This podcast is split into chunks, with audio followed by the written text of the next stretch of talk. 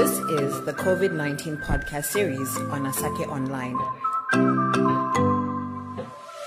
where we discuss the impact and effects of the pandemic on the people in the Matabeleland region, as well as Midlands and Mashuga provinces.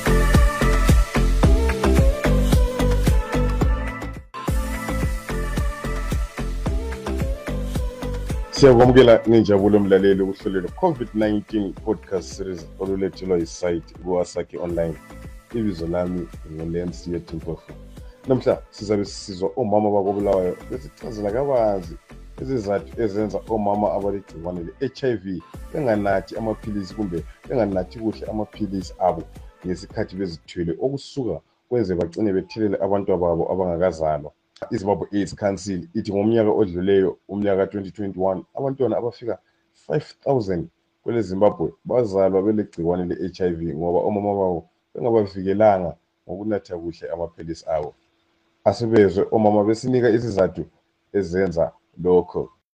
Ezikhathini eziningi abanye omama babengakwanisi ukuthi bayamukele ukuthi bona sebelegcikwane njalo babekudinayela so ukuze bacabangele umntwana lo osesiswini ukuthi uvile uvikelekile or not kuyabathathela isikhathi ngoba layo yabesazama ukuthi ayamukele ukuthi uselegciwane.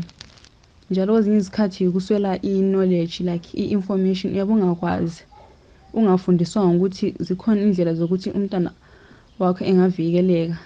Mina ngabantu esengiphilisane labo abaphethwe yigciwane le-HIV eh engikunanzelayo ukuthi umuntu uyanatha amaphilisi anti ebese siba ngcono. Nxa esengcono laphana sibone ngane hhayi amaphilisi la kangisawanidi ngoba senginjani sengifila ngcono.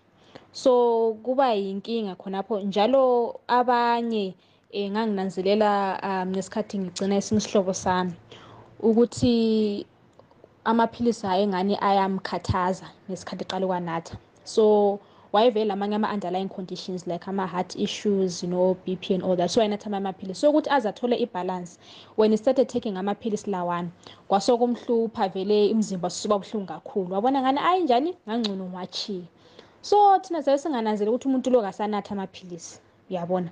And then kwagcina sosuba lamanye ama-complications agcine senza ukuthi eselaliswe esibhedlela.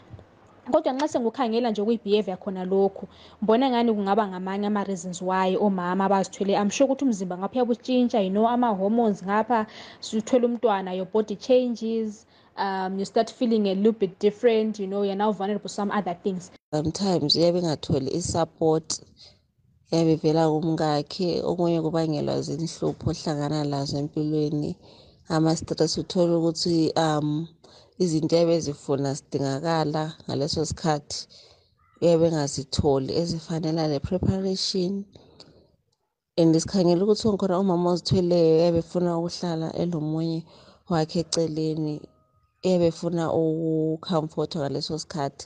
So ungaswela into ezinjengazona lezi uyagcina udela lo mntwana wangikhona uyabe ungasamthandi ngendlela. Kungaba yimbangelo yokuthi khona khona ugcine ungasamvikeli. Ngoba nje uzabe ungasela ndaba lo mthwalo uyabuthwele nje uyabuhlukumezekile ngawo. Imbangela ikakhulu estressini lokuthi omunye wakho engakukhangeli ngesikhathi okhulelwe.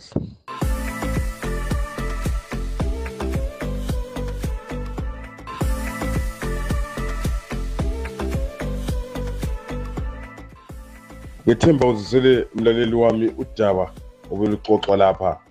Njalo ngiyazi ukuthi ule mibuzo eminingi kanti futhi ulokuningi ofisa ukukutsho.